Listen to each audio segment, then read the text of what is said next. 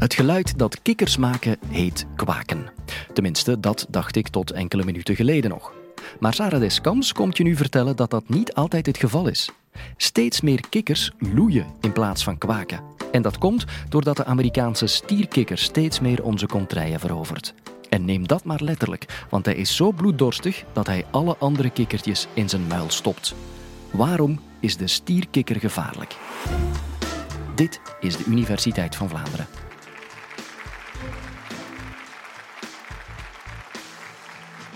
De kans dat je een stierkikker in Vlaanderen tegenkomt is heel groot, maar je gaat hem niet direct zien. Het zijn nogal schuwe dieren en je gaat ze vooral eerder horen. Een beetje atypisch met de groene kikker die wij kennen, die twee kwaakblazen heeft en zo een fel kwakend geluid maakt, is de stierkikker een invasieve exoot die eigenlijk loeit. Nu, een invasieve exoot, wat is dat nu juist? Een invasieve exoot is eigenlijk een soort die van ergens anders waar die normaal voorkomt, naar hier gekomen is, bewust of onbewust door de mens gebracht, en die eigenlijk hier zijn territorium gemaakt heeft. En die dan een bepaalde impact heeft op de inheemse biodiversiteit. Dus die Amerikaanse stierkikker is zo'n invasieve exoot. En wat maakt die juist zo invasief? Ten eerste moet je maar eens kijken naar de grootte. Die beesten die kunnen eigenlijk uitgestrekt groter dan 30 centimeter worden, een halve kilo wegen. En ze komen natuurlijk uit Amerika, dus ze hebben een grote smoel. Nu, in die smoel past natuurlijk van alles. Het zijn nogal veel vraten. Ze eten hun eigen soort wel op, dus cannibalisme komt wel voor. Maar voor onze inheemse biodiversiteit is er natuurlijk een groot probleem. Kikkers, salamanders, kleine zoogdieren, jonge watervogels, alles wat in die bek past, gaat erin. Wat maakt dat nog zo invasief? Is het feit dat zij eigenlijk een heel groot reproductiesucces hebben. Dat betekent dat zij heel veel eieren leggen ten opzichte van onze groene kikker. Als je denkt dat een legsel van een Amerikaanse stierkikker rond de 20.000 eieren bevat en die van de groene kikker slechts 2000, dan zie je hier al een enorm verschil. Daarboven komt er nog eens bij dat ze hier geen natuurlijke predatoren hebben. Ze komen natuurlijk voor aan de zuidoostkust van Noord-Amerika. En daar hebben ze natuurlijk als predatoren de bijtschildpad, alligators, zeearenden, van die grote roofvogels die hun prederen. Maar hier lust zelfs de blauwe reiger niet. Je ziet die hun wel pakken, maar dan spuwen ze die direct uit, omdat er eigenlijk in hun huid een stof zit die voor hun vies maakt. Dus geen natuurlijke predatoren, elk jaar een legsel van 20.000 eieren en we zijn vertrokken natuurlijk. Dan is er ook nog het probleem dat zij drager zijn van een schimmel, de chytrietschimmel. En de chytrietschimmel is eigenlijk een schimmel die zich verweeft met de huid van amfibieën. En je weet, amfibieën doen aan huidademhaling. Dus van het moment dat er een schimmel in verweven zit, is dat voor amfibieën moeilijk om die ademhaling te doen. Nu, die stierkikker is wel drager van die schimmel, maar die heeft daar eigenlijk geen last van. Terwijl onze inheemse amfibieën, als ze al verzwakt zijn door andere factoren, er gewoon aan sterven. Dus zowel het eten, de veelvraat, als de kikker als veelvraat, dan um, die chytrietschimmel, hoog reproductiesucces en we hebben een probleem.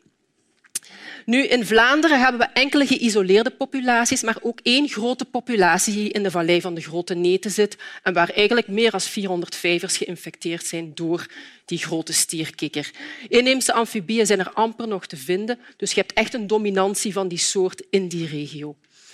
Nu, wat kan je tegen zo'n soort als de Amerikaanse stierkikker doen?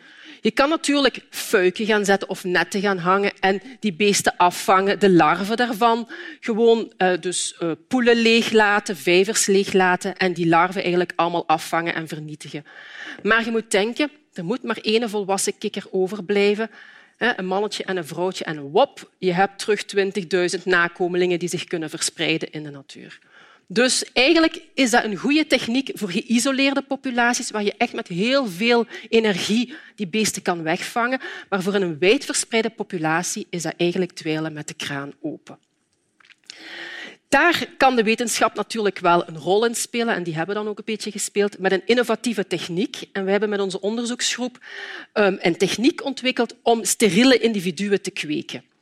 Nu, je kent misschien het systeem vanuit de insecten komt het, uit de insectenwereld, waarbij ze eigenlijk massaal steriele mannetjes in een populatie droppen, die dan de concurrentie aangaan met fertiele, vruchtbare mannetjes en dan eigenlijk de wijfjes zo inpikken en eigenlijk ervoor zorgen dat er geen bevruchte eieren zijn. En dan krijg je natuurlijk een daling van je reproductiesucces. Nu, je kunt twee manieren hebben om een dier te steriliseren. Dat kan chemisch, dus door het inspuiten van een bepaalde stof die er dan voor zorgt dat um, je onvruchtbaar wordt. Of je kan dat fysisch gaan doen. Nu, in, de, in de insectenwereld hebben ze dat vooral chemisch gedaan. Dus een bepaalde stof genomen, die dieren daarmee behandeld, die worden steriel en dan zo gebruikt. We hebben initieel die stof ook geprobeerd. We hebben die ingespoten in kikkers en dan zagen we inderdaad dat die kikkers steriel waren. Maar als bioloog kun je natuurlijk dan vragen gaan stellen. Ik ga een zwaar chemisch product injecteren in een organisme. Ik zet dat organisme terug uit zonder dat ik weet wat er intern in dat organisme met die stof gebeurt. De kans bestaat, als dat dier sterft, dat die stof eigenlijk dan ook in een aquatisch milieu terechtkomt. En daar hadden we toch wel ethisch en ecologisch een probleem mee. Dus de andere kant, dus niet chemisch, konden we naar fysisch gaan. Ja, we kunnen moeilijk alle mannelijke stierkikkers gaan vangen en een knipje geven. Ja, dat was onbegonnen werk, want die dieren zijn ten eerste al zeker de volwassen dieren moeilijk te vangen, zijn heel schuw. Dus dat was geen optie. En zijn we tot een techniek gekomen waarbij we eigenlijk in gevangenschap mannetjes en vrouwtjes tot eileg um, laten komen en fertilisatie. En dat we een bepaald moment na de fertilisatie de eieren onder hele hoge druk gaan zetten. Er komt dan zo een drukmachine, een heel hoge drukmachine, waar we dan die eieren inproppen, heel hoge druk op zetten. En dan gebeurt er iets tijdens de bevruchting van de eicel, waardoor we eigenlijk van een diploïd naar een triploïd organisme gaan. Nu, je moet dat eigenlijk vergelijken. Wij zijn allemaal diploïd. We hebben twee sets van chromosomen. Als jij een bepaalde druk, hoge druk gaat uitoefenen op een pas bevruchte eicel, dan kan je ervoor zorgen dat een bepaald secundair polair lichaam, om het intelligent te zeggen, eigenlijk niet uitgestoten wordt tijdens de bevruchting en in de eicel blijft samen met de genen van de moeder en van de vader, waardoor je eigenlijk een triploïd organisme krijgt. Dus drie sets van chromosomen. En zo'n triploïd organisme is steriel. Dus deze techniek biedt ons de mogelijkheid om eigenlijk op grote schaal en op grote hoeveelheid steriele larven van de stierkikker te kweken. De volgende vraag die we dan hadden van oké, we kunnen steriele individuen kweken, maar zijn die competitief met de fertiele, dus de vruchtbare mannetjes in het wild? Want het is natuurlijk belangrijk. Je hebt een soort, vrouwtje paart één keer, kiest één mannetje. Je hebt natuurlijk de meest sexy man kiezen. Hè? Al is dat van een kikker, een schoon, dikke, gele keel, een goede kwaak, een territoriale kwaak.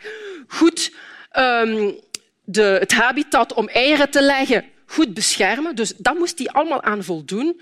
Dus we hebben die larven eigenlijk opgekweekt tot op adult niveau om te kijken of het gedrag hetzelfde was. We hebben die in een enclosure, dus eigenlijk in een afgesloten pool, eigenlijk gezet samen met een wildvanggroep, met een groep van um, kikkers die eigenlijk gewoon diploïd waren en fertiel. En we hebben gezien dat onze steriele makkers een mooi grote gele keel hadden, goed kwaakten en eigenlijk ook goed competitie voerden voor de beste plaatsen aan de vijver waar eitjes konden gelegd worden.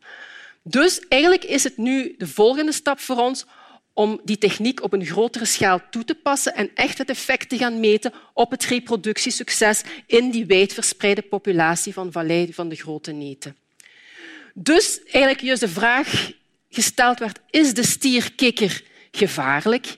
Ja, voor ons natuurlijk niet, maar wel voor onze inheemse biodiversiteit. Dus is het eigenlijk belangrijk dat we daar iets aan gaan doen. Want als we willen natuurlijk dat onze kleinkinderen later weten dat een kikker kwaakt en niet loeit, is dat natuurlijk wel een heel belangrijk punt. Kan je maar niet genoeg krijgen van groene, bruine, inheemse en uitheemse kikkers? Dan is er Universiteit van Vlaanderen to the rescue. Professor Kim Roelands is kikkerkenner en gaf bij ons een razend interessant college over kikkergif. Zoek op Mag je slangengif drinken om het te beluisteren.